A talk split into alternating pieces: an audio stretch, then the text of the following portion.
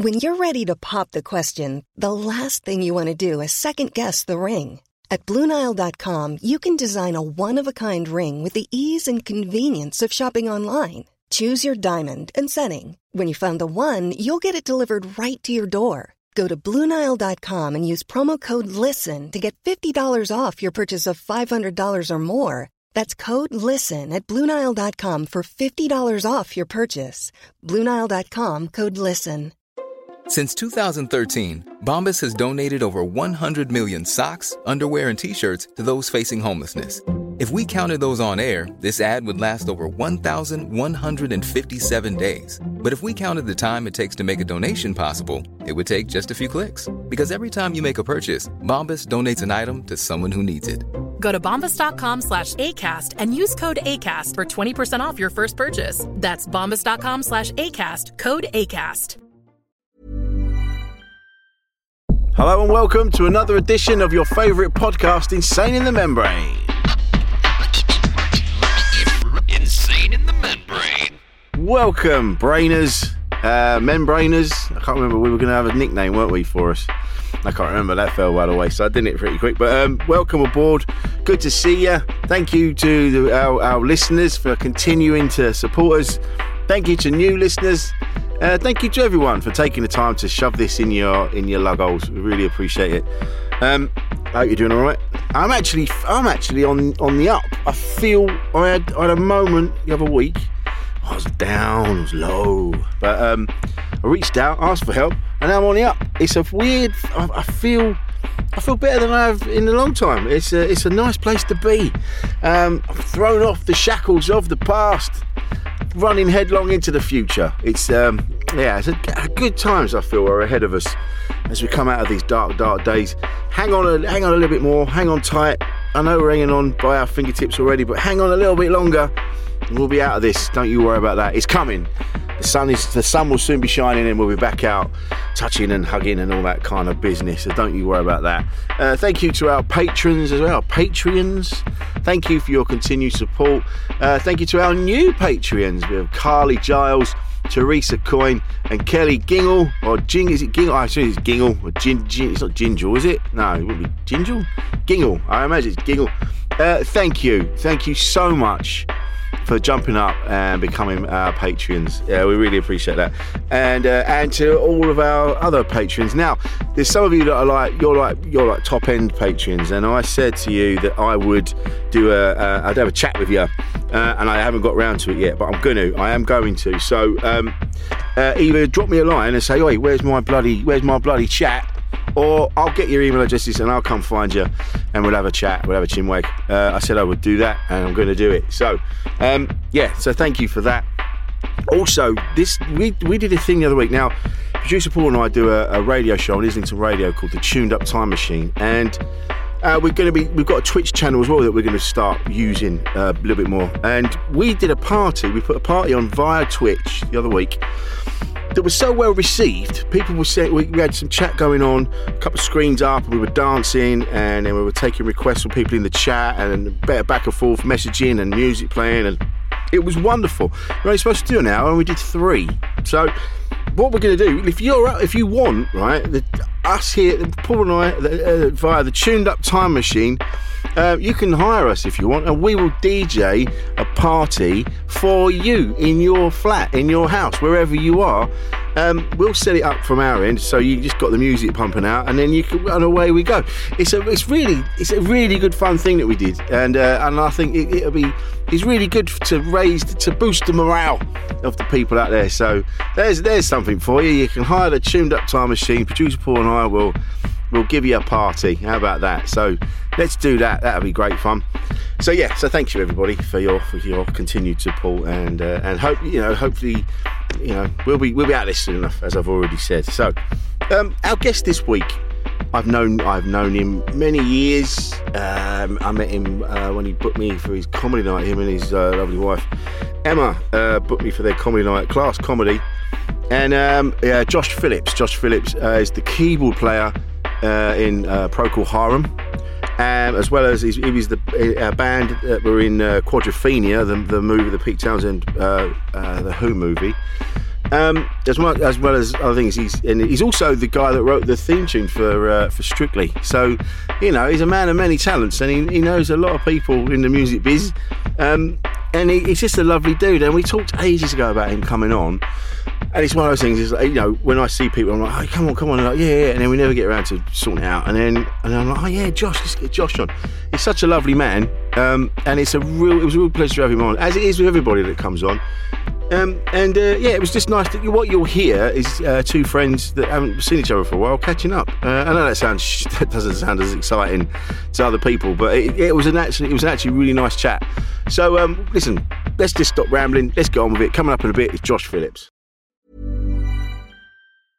Mother's Day is around the corner. Find the perfect gift for the mom in your life with a stunning piece of jewelry from Blue Nile. From timeless pearls to dazzling gemstones, Blue Nile has something she'll adore. Need it fast? Most items can ship overnight. Plus, enjoy guaranteed free shipping and returns. Don't miss our special Mother's Day deals. Save big on the season's most beautiful trends. For a limited time, get up to 50% off by going to BlueNile.com.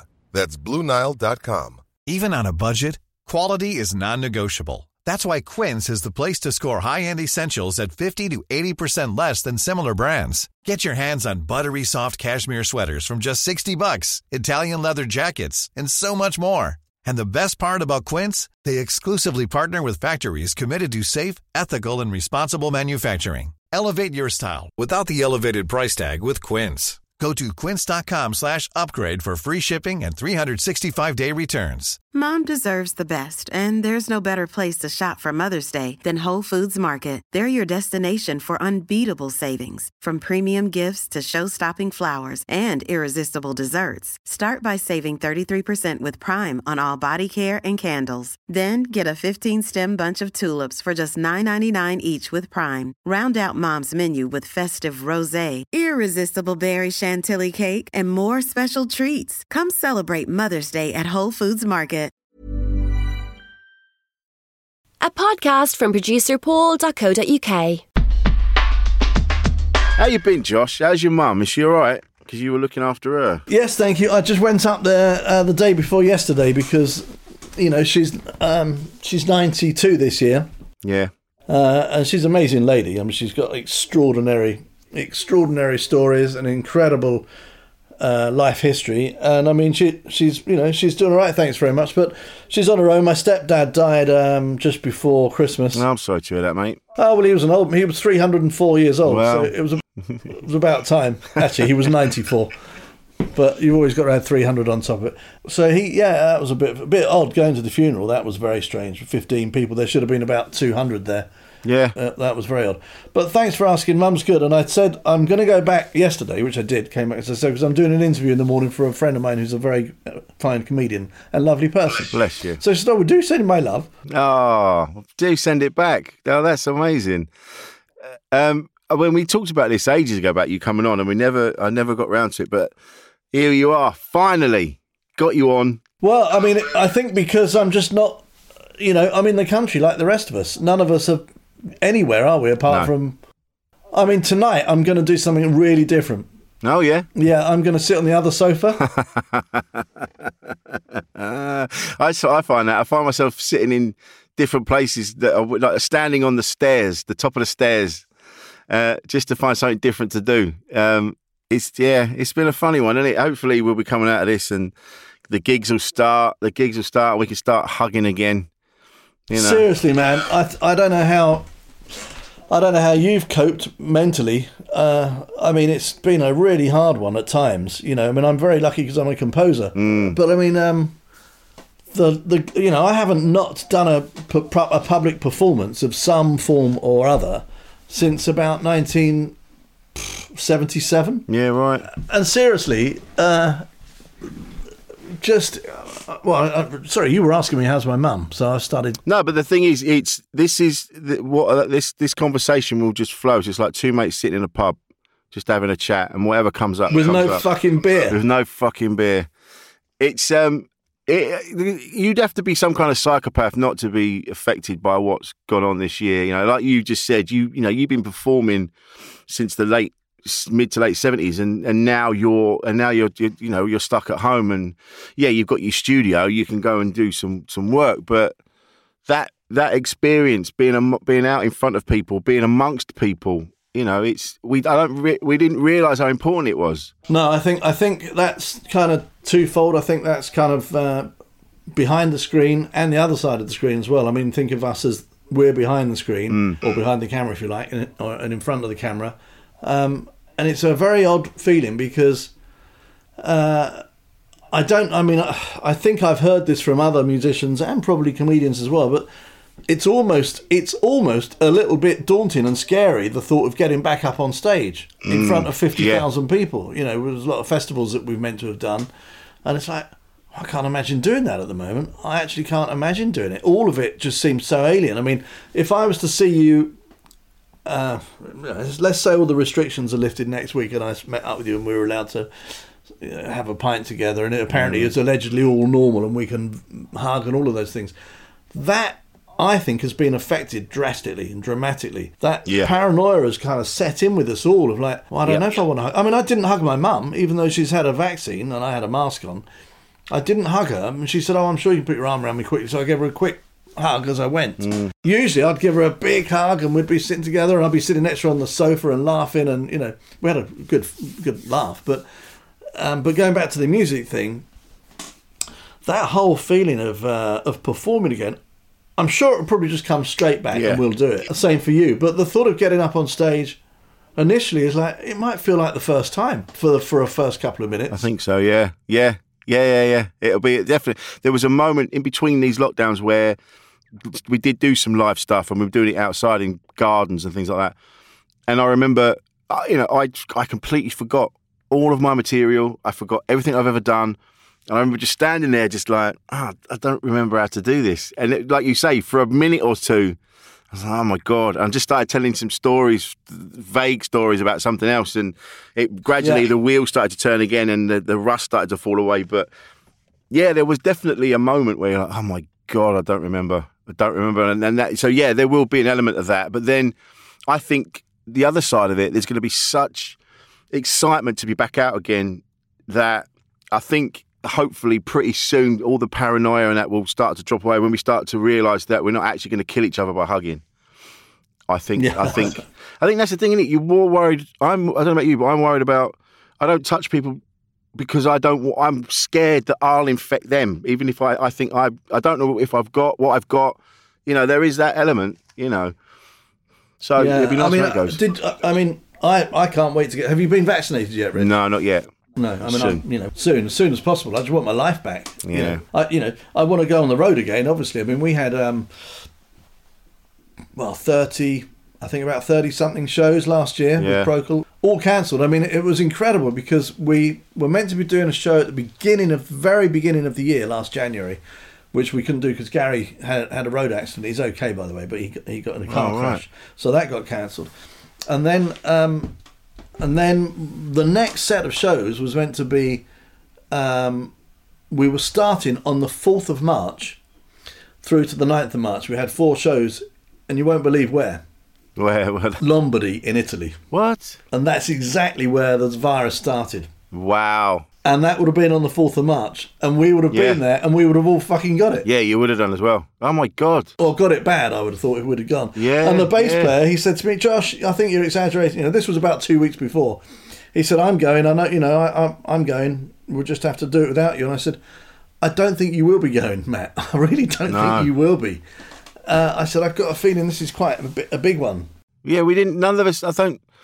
I don't think we realised how big. I'll tell you what I did, Rich, because we're chatting down the pub, although we're not really in a pub. Yeah. and this is where I question the whole uh, thing as far as the government's inability to get anything right in this country. I mean, they don't, you know, they're they're claiming to be pioneers of this vaccine rollout and all the rest of it. Well, they're not. It's the NHS and it's the you know and, and it's the local authorities. It's nothing to do with Matt Hancock and the rest of the no. Matt Handjob, as I call him, and and he um and and on the fifteenth of February, I bought three. Exactly, I've got one of them still here. Three hand sanitizers, five hundred mil. I kept and it was four ninety five a bottle. I kept one for me, and I sent one up to Oscar in University and one down at the hmm. studio here. That was on the fifteenth of February. How come I thought about it, but the government Yeah. didn't? It wasn't until the twenty third of March that it was a Yeah. like a, a, a panic. Yeah. And, and my other thing is that that was four ninety five. I went to try and buy some more on March the twenty eighth, and it was forty nine quid a bottle Bastards. and that was on Amazon. And I just thought, right, well, somebody knows something here more than we Yeah. do, you know, because Yeah, suddenly, yeah. like these contracts that have been awarded, you know, the PPE contracts, or have been awarded by Tory scumbags, you know, and I and I, it's uh, we shouldn't be getting political, but all of that then ha- went on to create such a massive destruction of our industry, your industry, my industry, all of us, you know, and we're the you know we're the first out, and we're going to be the last back, and and Yes. and I think that we so easily could have, probably not easily, I don't know, but I'm sure we could have. This couldn't. It could have. It could have been less damaging than it has been.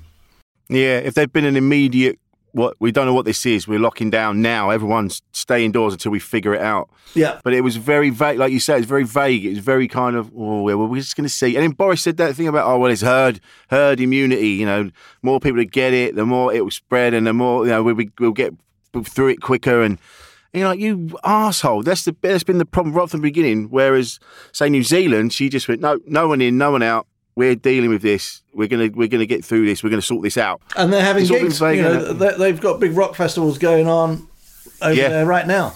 I can't, uh, and I think the other thing, Rich, is that I mean, one of the gigs we were meant to do last year, which has been moved to this year, but it's already been moved yet again.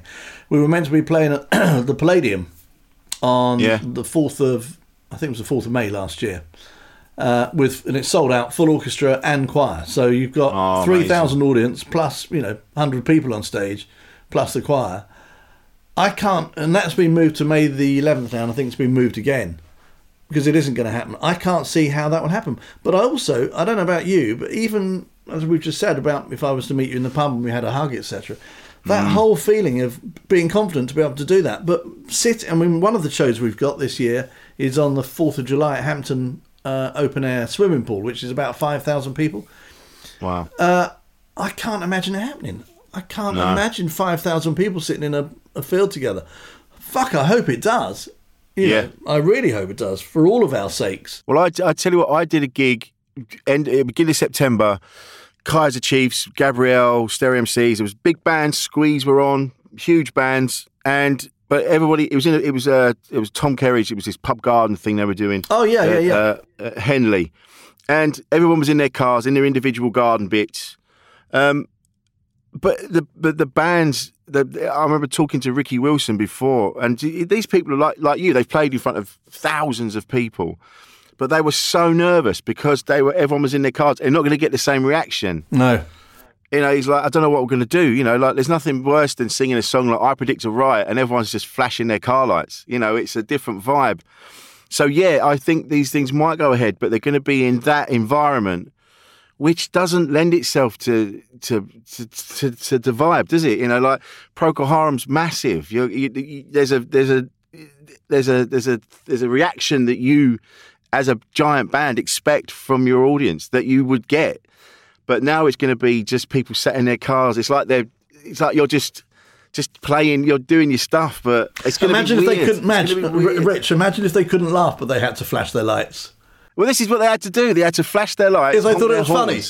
Yeah. Oh, fucking hell. That's, that's enough to And do your brain in forever. And you just, and you, you know, luckily there was a kind of, eh, we're all in this together, so they understood how how difficult it was for us, and vice versa, and and we got through it. But it's not ideal, you know, it's not ideal. It, I mean, uh, I'm, eventually we'll be back, and eventually these big gigs will start again, and and the paranoia will subside, and when we realise we're not killing each other, and Yeah. I mean, you know, you you've been in the industry years, like like. What would what did it feel like when you were when you first joined Procol Harum? That's a big that that must have been a. But how did you feel? Was that a scary thing? It was like, oh shit, I won't fuck this up. That's a good question as Yeah. well because um, the first band I ever saw live, and I was only a teenager. I was I can't remember exactly. I might have been I might have been 12 or 13 actually, so just about teenage, Mm. was, was Procol Harum. Wow. And I, I was there with my brother. My mum came. She was she's really into music. Um, so uh, she must have been about 45, I guess, at the time, 45, 50, something like that. And um, she, uh, well, she would have been younger than that. Uh, and I said to my mother, I was at school at the time, and I said, "That's what I'm going to do. That's Yeah, right. That's what I'm going to do. I'm going to play." Uh, well, I was playing piano anyway, but I said I'm going to be a rock musician. I'm going to play in a band like that. And I was still at school, obviously, because I was still at school when we did. Um, well, I was in my last year at school when I was involved in quadrophenia. Well, this is it. Yeah, cross section. Yeah, that's another thing. But I'll go back to the Procol thing first. Yeah, So- yeah, yeah. Anyway, um, so that was 19, let's say it's 72, 73, something like that. Uh, and I decided that's what I was going to do music wise. And then I did start doing music, obviously, and I ended up playing in lots of bands. And I was, um, I'd been on tour with mid, with I, I was in Big Country for a bit, and I was on tour with Midge Ure at the time. And then Mark Brzezicki from Big Country and me, and Pete Townshend's brother from the Who, Simon Townshend, we all um, we the three of us formed a band. Um, we went to the states. We recorded some great songs, and we ended up getting um, getting a record deal with Atlantic Records uh, Brilliant. with Ahmet Ertegun, of course, who's uh no longer with us, but he's a you know he was he started Atlantic Records, and um, we were doing our we were doing our uh, album. We were in the Isle of Man recording. This was this was about 1991, 1990, 91, something like that. Uh, and the phone rang in the control room, and I picked up the phone. I said, "Hello, studio," you know, because anybody by the phone. Yeah. And this guy said, "Oh, hello." He said, uh, "Can I speak to Mark Brzezicki, please?" I said, um, "Well, not really at the moment. Uh, he's actually in the he's in the studio, just recording drums at the moment. Uh, I'll take a message. Or can you ask him to speak to call this number, please? Speak to Gary Brooker." Wow. So I put the phone down and I thought, well, it's not the Gary Brooker because they broke up in 1978. But I could Yeah. hear some organ in the background. They were in the studio as well. They'd reformed, but nobody knew. And uh, Mark came in and he said, I said, oh, Mark, by the way, you've got to ring this guy back. Oh, what's that about? I said, I don't know. Give him a buzz. I did know, really. so he, he, uh, he rang this guy and he came back and said, Oh, he said, I've just been asked to play on an album, uh, two or three songs on an album with, um, with uh, I said, Procol Harum. He said, How'd you know that? Because I hadn't written it on the piece of paper. And I said, Well, I've just been, you've just been, spe-. he said, Yeah, I've just been speaking to the manager. I said, No, you haven't. You've been speaking to Gary Brooker. I Wow. said, That is Procol Harum. Yeah. I, you know, and he said, oh, anyway. So he ended up doing this album um, and then got invited to go and start doing some live shows with them. And funny enough, uh, they were finishing off some of the stuff at a studio, literally just at, down the road from where I am here now in Ripley in Surrey. Yeah. Uh, and Mark said, why don't you come down and um, hang out a bit, meet the guys? So I did, and we ended up going for a pint. And Gary and I got on our house on fire immediately. We're really, and we're still great buddies now, all those years later. Um, and I said one of those things that you often say in the heat of the moment where you think, fuck, I wish I hadn't said that. It's kind of the, the wrong thing. And I said to Gary, I said, you know, uh, the second album, pro- yeah. He's, I said, B side, third track in. He said, well, I know all of them. I wrote them. and I said, oh, yeah, of course you did. That's a bit of a daft thing to say. I felt like such a dick. You know, Of course Yeah. I did. I wrote them all. It's like asking Paul McCartney, do you know she you know she loves you? Yeah. yeah. Yeah, of course I do. Yeah. You fucking idiot. Anyway, so uh, what happened is that then they went on the road and then the the organ player at the time who had played originally on a whiter shade, he decided to do something else. He decided to go and read maths at Cambridge or something mad. So I got okay. invited to play with the band, and that was 21 years after I'd seen Procol Harum. Incredible. So not only How did I did say it- to my mother, "I'm going to do that," I didn't know at the time that I actually meant I'm going to do that. do that. That must have been 1992 or three, something like that. Yeah. maybe 93. Gary was Gary was 47. He's now 74. That's how long ago Yeah. it was. Wow. Um, but yeah, how did it feel? I tell you, the it's one. I I don't know how much time you've got. No, that's all right. Because the first time, the first time you sat, you'd already been for a pint. then you're on then you're on board and like right, we're gonna you're gonna come on tour and you're gonna you're gonna be playing. That first time you sat behind the keyboards with Procol Harum. Well, How that, did it that was a that was a kind of weird uh, moment in my life, um, but it was also again. There's a joke in this because Gary's a very funny man, and we're now playing. We're in Germany somewhere. It's the first show that I'm doing, and we're in Germany, and we're uh, it's a double bill. It's us and Jethro Tull, Wow. and there must have been I don't know eighty thousand people, something like that. And I thought we'd already done like you know all of the songs, and so we were about the third song from the end. So we were going to do a whiter shade of pale, which of course is the one that everybody is waiting Yeah. for. And of course, from a keyboard player's point of view, you know, Yeah. it's the one that you got to play. And I can remember inside, I was, I felt sick, I felt excited, elated, Yeah. all at the same time, uh, emotional, all of these things. And I was thinking, and it felt like a lifetime to get on to this track because it was only we played a song before it, and then Gary was introducing it. But in true Gary style, he's he's sort of you know he's playing his piano, he's going. Um, he said, "Ladies and gentlemen," um, he sounds a bit like Tommy Cooper. and he kept turning around, going, "Sorry, what? There's fifty thousand people." And he said, "Wait, wait, wait, wait, hang on." And he said, "So this next song, everybody uh, probably knows it." You know, he starts sort of suggesting, you know, what's going, kind of playing, you know, sort of bark sort of stuff. And he and he kept looking around, and there's fifty thousand people. And I said, "Hang on a minute, I'm sorry about that. I've got to move my car." And and he got up and walked off, which is nonsense. No rock star's about to go, got to go and move his car. You see, so I'm now laughing. I'm I'm kind of I'm relaxed, and I'm thinking, Yeah. right. He said, anyway, it goes a bit like this: one, two, three, and the drummer, who was a dep at the time, uh, he did do quite a few uh, gigs with us. He played the drums for the next track, and Gary stopped. Oh, stop, stop, stop! He said, stop. He said, oh, he said, do you know when you're trying to build when you're trying to build furniture? he says sometimes you can't find the wood. Right. And they said it goes like this, and then we did the song, and it was like this adrenaline rush went Yeah. through me, and all through it, I was feeling, is this real? Is this a weird Yeah. dream? I'm playing this song, that's Gary singing there. Oh, that's right, and I'm playing the organ, and it was like a Wow. weird. It was almost the beginning of a panic attack, all all in Yeah. all in one emotion, all at the same time. It was, I was clammy, I was shaking, I was excited, I was Yeah. relieved that we were playing it, and it was like this sort of weird, fluid thing coming out of me. And the crowd went bananas. I Uh, the bet crowd those went bananas. bars. Yeah. Anyway, and this is the funny thing afterwards. So we've now, of course, at the end of that show, because it's the first time I've played a White Shade and it's the first gig under the belt, uh, we get pretty trashed at the bar backstage. Yeah, no, at the hotel. Gary and I uh, at the hotel now, and we're we're both at the bar. And we got pretty pissed, you see. And this German German man came out. Um, I love the Germans, so this is not a, in any way meant to be derogatory There we go. he came and said, "Oh, excuse me." He said, um, "I just have to say uh, one thing. It's very lovely to uh, meet uh, Mr. Brooker and uh, Mr. Phillips here."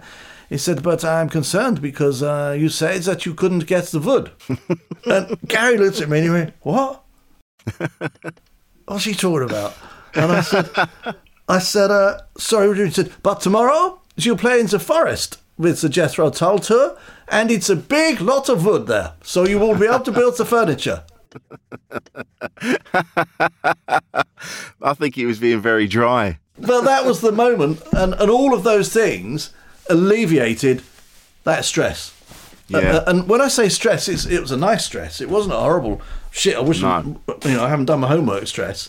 It was the, it was just that feeling like thank God that's over. But uh, it was also what a shame that's over. Oh, but luckily we're Yeah. doing it tomorrow. And now I've probably done I don't know hundreds and hundreds and hundreds of shows with Procol Harum since then because I I was really adept at that point and I joined the band permanently in 20, in 2004.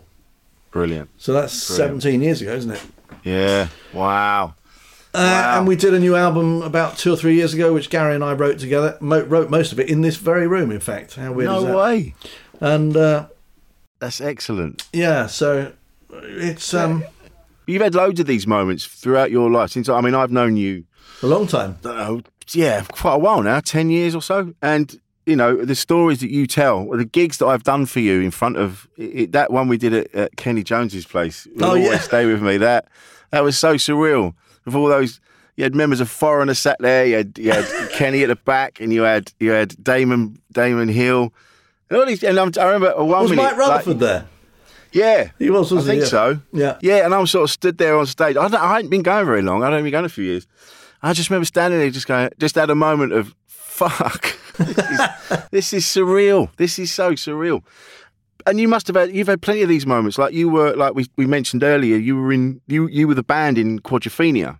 Yeah. So you got to work with Roger Daltrey and and uh, and Pete Townshend, and that yeah, must that's have been. that's really um, that was a real, uh, you know, stab yourself in the arm to check you're Mm. alive moment, because um, there's always funny stories around these things. There's always funny stories, but I mean, I was at school. I was in my last year at school, and I wasn't doing particularly well because I really wasn't interested. I, I knew what I wanted to do. I mean, I remember the careers talks. I remember going into the little room with a careers officer who was probably a dodgy guy, half rim specs on, real typical sort of teacher of the seventies, you know. He said, "Now, it's, okay, so it says here that you want to be a musician." I said, "Yep, that's right." And he said, um, "So, what do you really want to do?" I said, "Well, I, I really want to be a musician. I am a musician, and that's what I'm going to do." "Hmm. yeah. Um, you're quite good at metalwork. I said, yeah. He said, um, so, because there was I was at school in in uh, in Rochester, in Kent, Chatham. in Oh, I know. Yeah, yeah, yeah. And um, uh, there was a dockyard there in those days, and they were trying to get everybody into the dockyards. That's what they wanted everybody Right, to do. right. So Yeah. he wanted me to join the, you know, and I think I swore him. I think I was only a kid, and I said something like, you know, what do you want me to do? Make a fucking trombone or something? It was something like that, you know. uh, and it wasn't long after that that then I was playing in this band Cross Section, of whom you just Yeah. mentioned, and we were only kids. Yeah, we were just a fun, a, you know, a gig, gigging band, kids doing working men's clubs and the odd pub here and there. I don't think we ever did pubs. We were too young because we were like 15, 16 year olds. 17, the bass player, I think. But we were playing working men's clubs, and we had a uh, there was an uh, there was a um, uh, an advert in the Melody Maker, uh, and it said, um, "Do you do you want sex, drugs, rock and roll?" That's right. Now, of course, we're only kids. Of course, uh, fuck yeah, yeah, we Yeah. did some of that, and we sent our demo off, and we ended up getting an audition. Um, and we were uh, the band auditioned at um, Camden Electric Ballroom in Camden Town, and after the audition, uh, we decided to go down and get some Kentucky Fried Chicken or something. And as we were walking along, and I'm not joking, I kept seeing Roger Daltrey following us Right. down the lane, down the high, high street, Camden High Street. And I said to the guys, I I don't think I'm imagining this. I said, but I think we're being followed by Roger Daltrey. and uh, and they said, "Oh, shut up, you fucking idiot! Of course you're not." I said, "No, we are." I said, "He keeps every time I look around, he sort of goes into a shop window, you know, like stops." Anyway, so we got our Kentucky, and I said, "He's still there." We're outside our van now, and our manager was just like Aunt. He was one of the guy's dads. He was just like Artie Fufkin from uh, Spinal Tap. You- Oh, yeah, you know yeah, yeah. Although an English version, knew nothing about the music industry or rock and roll. And uh, Daltrey came up to us and he said, "Hello, lads." He said, uh, "I enjoyed that." We said, "Oh, no, thank you." You know, he said, uh, we all had long hair. He said, uh, "Would you be be prepared to have your uh, hair cut short?" You know, Yeah. and our drummer said, "Yes, um, diet purple, whatever." and Bill then sort of nudges him out the way. Says, "All right." He says, uh, uh, "You interested in the boys?" I he didn't. You know, he said, "Yeah, yeah, yeah." He said, "Well, this is their card. This is my card." He said, "Give them, give them a buzz. You know, if you if you if you want to book them." He said, "But we got to get back. We got things to do. You see." So, so we he went, "Oh, thanks." Yeah, and he he walked off, and uh, we said, "Bill." What the fuck are you doing? Yeah. And he said, "What do you mean?" "We said that was Roger Daltrey." He said, Yeah. "I don't give a fuck who it was. I'm the manager." He Oh, said, "I've never heard of. I've never heard of him anyway." Oh no. But anyway, we ended up getting the phone call, and we got the part. And I and uh, I suddenly I was a hero at school, and you know the school teachers were talking to me, and the music teacher was saying, "Well, of course, you know." You always were going to do well. And I said, "It's nothing to do with you. I haven't had one Yeah, lesson from you, off. mate. Thank you." yeah. Um, and that was the beginning of that. And that was really the beginning of my career as far as I was 15, nearly 16. And uh, yeah, I was just 16. So I was, I was really leaving school anyway. But of course, I was going to go on to music college and do all of those things that I probably should have done. Uh, but I wasn't interested because I, you know, quadra, quadrophenia, and we thought we were done. We thought that was it. We're made. This Yeah. is it. And of course, we weren't. And you know, we were only in it for a tiny. But we got one track on the soundtrack, so that was a good call. But this is, but this is it. One of the first, one of the first albums I bought uh, with my own money from the Virgin Megastore. Uh, I remember, I remember the day well. I went up and I bought, uh, I I bought Madonna's Like a Virgin album, and I bought the soundtrack to Quadrophenia. yeah, wow. and and cross section were on it, and so and I absolutely loved that version of High Heel Sneakers.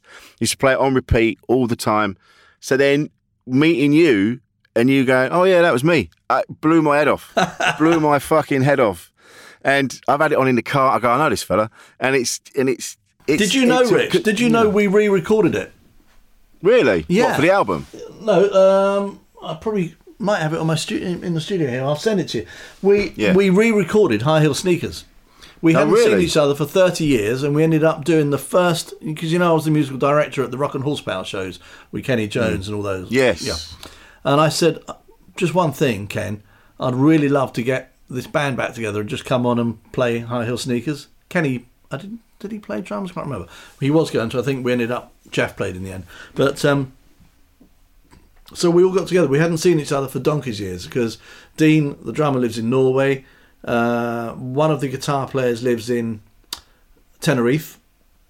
Um, another guy lives in Kent, bass player, um, and the singer, guitar player. He's a he's a qualified naval, well not naval, but qualified sea. Uh, he delivers ships. He's a you know he's a captain. Oh, really? Yeah. Uh, and uh, so we hadn't seen each other for years, and we ended up meeting up. And I, uh, we, I think it was through social media of some form or other. We kind of got Yeah. back in touch. I'd always been in touch with the drummer. He, he and I are dear friends, and uh, we, um, yeah, we ended up doing. Uh, uh, well, we got no, we got together. We ended up going to the pub first of all. Of course, we did. and that was really weird because we hadn't seen each other for about 30 years. So the last time we'd all seen each other, we were sort of, you know, 16, 17, and now we're all 50 something. Yeah. Uh, Amazing. Yeah, but we got together. I said, look, there's a studio next to my studio here. We can do some do it live. We came in and we did High Heel Sneakers and Dimples. Three Wow. runs on all of them, and it sounded like the record. and and I'll, I've got it somewhere. I'll I'll send it to you, Rich, because you might you might want to play a bit in if you want.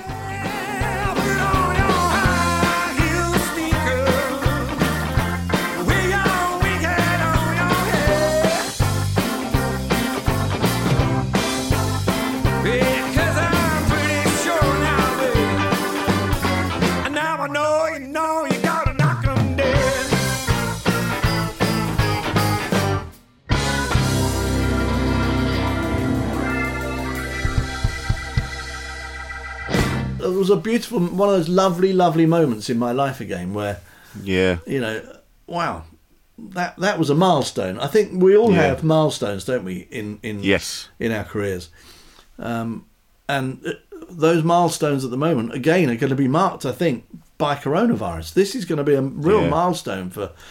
Uh, it's um. I mean, if you think about the the way uh, technology has advanced so rapidly in the last year, I mean, the fact that we've got a vaccine is extraordinary.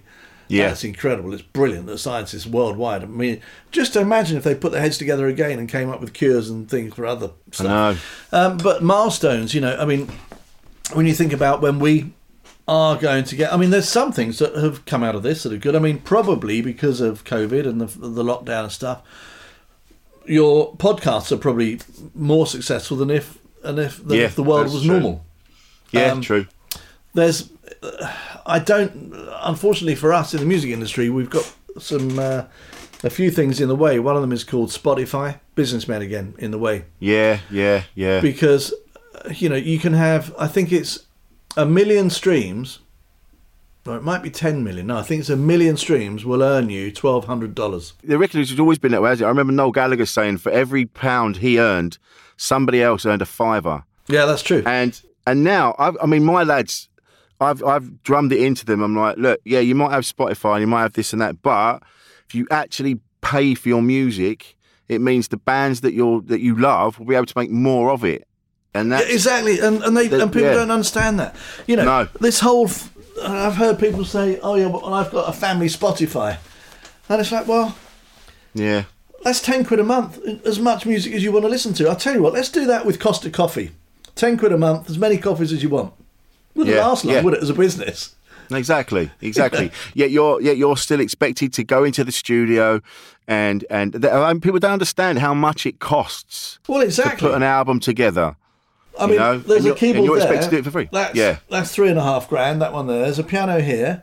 That's two and a half. There's an organ there. That's ten. There must be a hundred thousand pounds worth of equipment in the studio. Yeah. and it hasn't been paid for by royalties. No, and then they and then and then and then you and then musicians such as yourself or you know the the, the the famous people will go and do an advert for whatever, and then they'll get slated for that. And you're like, look, they've got to earn their money from somewhere, and unfortunately, you're not paying for your music, so they're going to have to go and advertise jeans or whatever it is to to get you know they're going to have to Yeah. focus on selling merch at gigs and stuff like that because there's you know going you know touring is where you make your money because you're not getting it from the, the, the revenue that you should do from recording. I don't know what the, I know. Feargal Sharkey's been doing some stuff about about the Spotify thing, about the, the streaming thing, but Has he?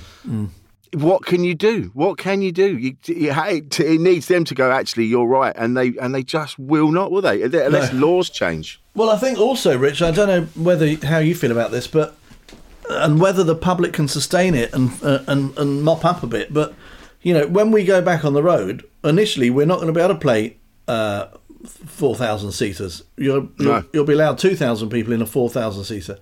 So Yeah. the promoters and the musicians and the crew and everybody else, we're going to have to put the prices up a bit. We're going to have to Mm. just to start with, you know, and you guys as well, because let's say you come and do the comedy club uh, our comedy club, and it's 15 quid or whatever it is to get it, 10, 15 quid or whatever it is to get in. And we rely on getting as many people as you possibly can in that room. Yeah. So what's going to have to happen is that we're going to have to say, right, you, to, to, to make this work, you're going to, you know, there's only going to be half of the audience in here, but it's going to have to be 30 quid. Yeah, exactly. If only yeah. 30 people turned up, we wouldn't be able to pay anybody, and it's just, you know, there won't be enough money to go around at all. And I think the public are going to have to get used to that, you know, for a while. Yeah. Well, this is what I was talking. I was- I was talking to someone the other day about that. The way they were talking was like as if everything's just going to just snap back to how it was, and I'm like, no, no, no. This is going to need to be rebuilt. You're not going to be able to be getting the money that you were getting before. So gigs such as yours, for instance, you know, we're all going to have to do it because we're all going to have to be in it to rebuild it together.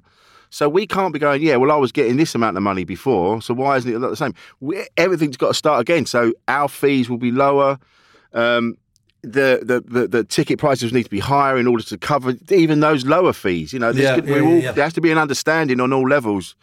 And I think the public need to be on that, in, on that understanding as well that in order for you to get the beautiful music and the comedy that you love, we're all going to have to chip in a bit more and, and take a hit here and there and, Yeah. and, and to, to, to build it back up again. You know, it's, it's But but you know, I'd really like to see. I would like to. Um, I would like to think that maybe the public will st- start to understand that you have to pay for recorded stuff as well. So you could put Yeah. out a live album, Rich Wilson live at whatever, uh, Yeah. and it's ten quid for a disc or well, it, discs aren't cool anymore because it's plastic.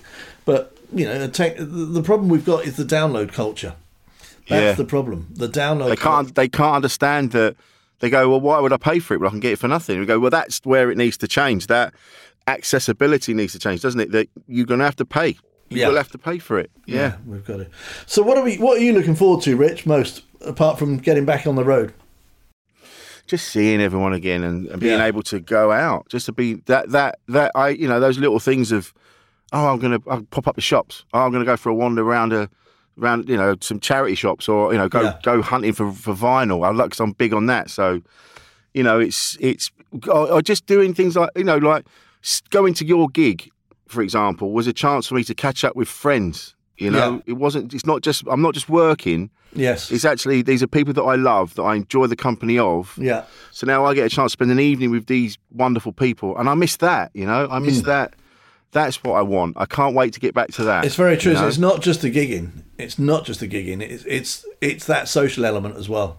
Yeah. I mean, uh, us as a band being on the road. Sadly, we haven't. I haven't seen Matt, the bass player, for uh, about fifteen months. Uh, I've seen Gary. Gary and I, because we were quite close to each other, you know, geographically. Um, we haven't seen each other, but when we're on the road, it's a bit like um, it's a bit like a marriage, really. You're all together every day. You're spent, you know, you're sitting next to each other on the tour bus or on a flight, or you're on stage together, or you're eating together, you're drinking together, all of that, and suddenly it's all gone out of the window. But it's not just the band; it's the crew as well. Um, you know, we've all got a tech. Yeah. You got sound man, manager, all those things, and we're a really well oiled. Always, always at the end of the night, completely oiled, well-oiled uh, machine. And Yeah. we've got to, as you just say, rebuild it. It's almost like we've got to get the, that machine cranked up again and some new oil in it. And, Yeah. You know, so psychologically, it's a massive uh, ladder we've got to climb again, isn't it? Yeah, and I tell you what, when they made the announcement the other day saying, "Oh, we the roadmap back out of this mess," I did feel a little bit of anxiety because I'm now I've got used to the way things are. So I've got used to online gigs. Hmm. I've got used to talking to people via the internet. I'm indoors quite a bit. You know, I go for a walk now and again just to keep the keep the blood flowing. But when they said, "Oh yeah, we're going back, we're about to get back out," there was, like you said before, there was an anxiety. I was like, "Oh shit!" Now I've got to relearn how to hmm. be amongst people again. You know? hopefully, hopefully, what we yes, that's a big thing, isn't it? Be amongst people again. Hopefully, we can uh, we'll overcome that, and maybe it will be more ra- rather than less. We'll have our live world, and we will have more of an online. Uh, I mean, you know, going back to ninety-two two-year-old mother, my ninety-two-year-old mother, uh, she has embraced WhatsApp.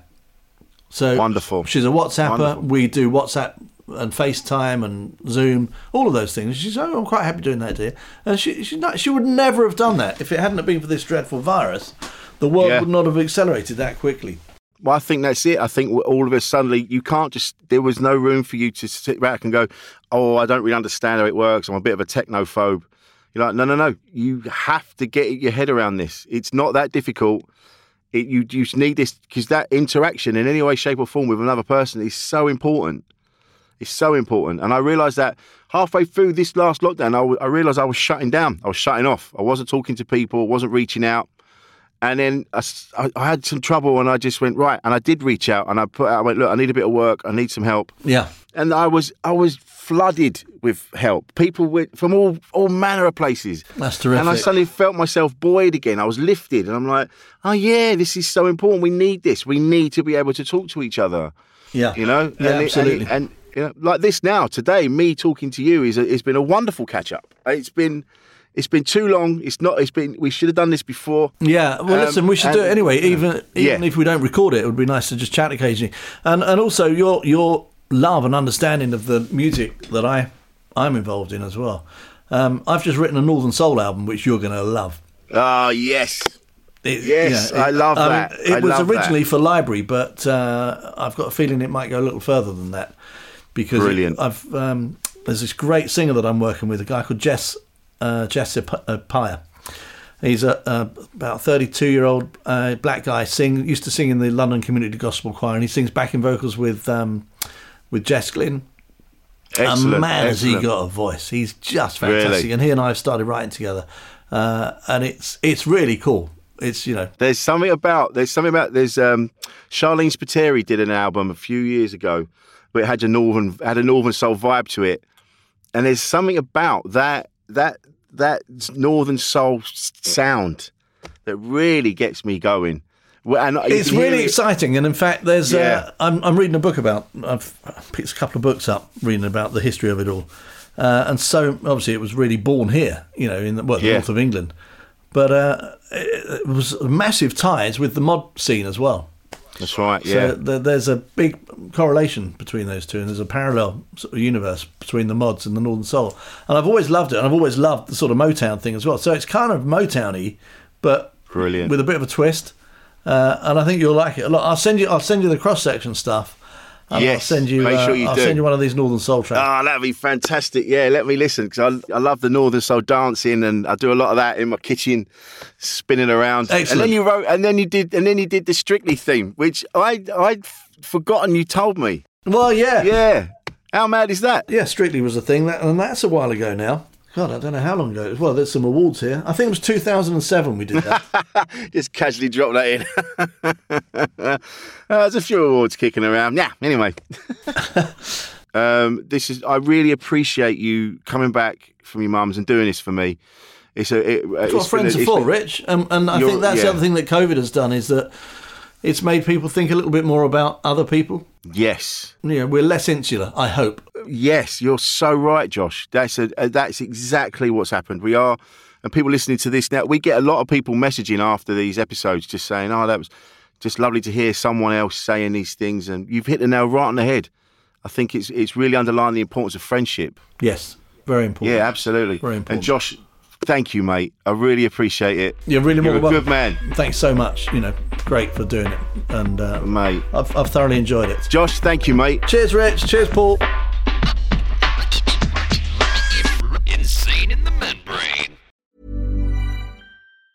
Planning for your next trip? Elevate your travel style with Quince. Quince has all the jet setting essentials you'll want for your next getaway, like European linen, premium luggage options, buttery soft Italian leather bags, and so much more. And it's all priced at 50 to 80% less than similar brands. Plus, Quince only works with factories that use safe and ethical manufacturing practices. Pack your bags with high-quality essentials you'll be wearing for vacations to come with Quince. Go to quince.com slash trip for free shipping and 365-day returns. Hi, I'm Daniel, founder of Pretty Litter. Cats and cat owners deserve better than any old fashioned litter. That's why I teamed up with scientists and veterinarians to create Pretty Litter. Its innovative crystal formula has superior odor control and weighs up to 80% less than clay litter. Pretty Litter even monitors health by changing colors to help detect early signs of potential illness. It's the world's smartest kitty litter. Go to prettylitter.com and use code ACAST for 20% off your first order and a free cat toy. Terms and conditions apply. See site for details. Normally, being a little extra can be a bit much, but when it comes to healthcare, it pays to be extra. And United Healthcare makes it easy with Health Protector Guard fixed indemnity insurance plans. Underwritten by Golden Rule Insurance Company, they supplement your primary plan, helping you manage out of pocket costs without the usual requirements and restrictions like deductibles and enrollment periods. So when it comes to covering your medical bills, you can feel good about being a little extra. Visit uh1.com to find the Health Protector Guard plan for you. Made by darkhorse digital.co.uk, shooting, live streaming, and podcast production.